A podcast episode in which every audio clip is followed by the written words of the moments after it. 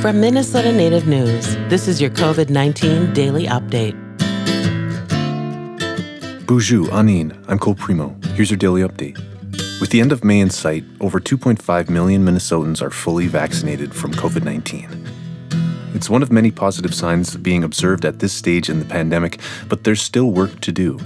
Minnesota Governor Tim Walz marked the milestone recently, saying he's deeply grateful for those 2.5 million Minnesotans who completed their vaccine series. It means over 53% of the state's eligible population, including 12 to 15 year olds, have completed their vaccine series.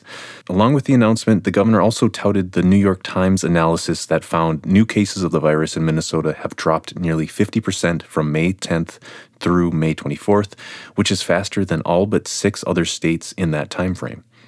The state's positivity rate and hospitalizations also continue to steadily decline.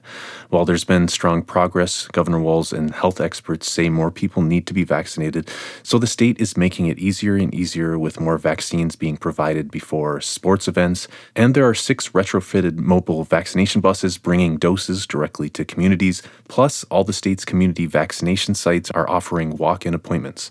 Those who want to search by vaccine type can go to vaccines.gov. I'm Cole Premo. Quickly before I go, this is the last scheduled COVID 19 daily update for now, and I just wanted to say it's been a pleasure and privilege providing information to you and Minnesota's communities. Make sure to check out more of my content and the work of many other talented people at Minnesota Native News at mnnativenews.org. Stay safe and be well. This Minnesota Native News COVID 19 daily update is supported by the Minnesota Department of Health. Go online to mnnativenews.org to find more COVID 19 stories and information from Minnesota Native News.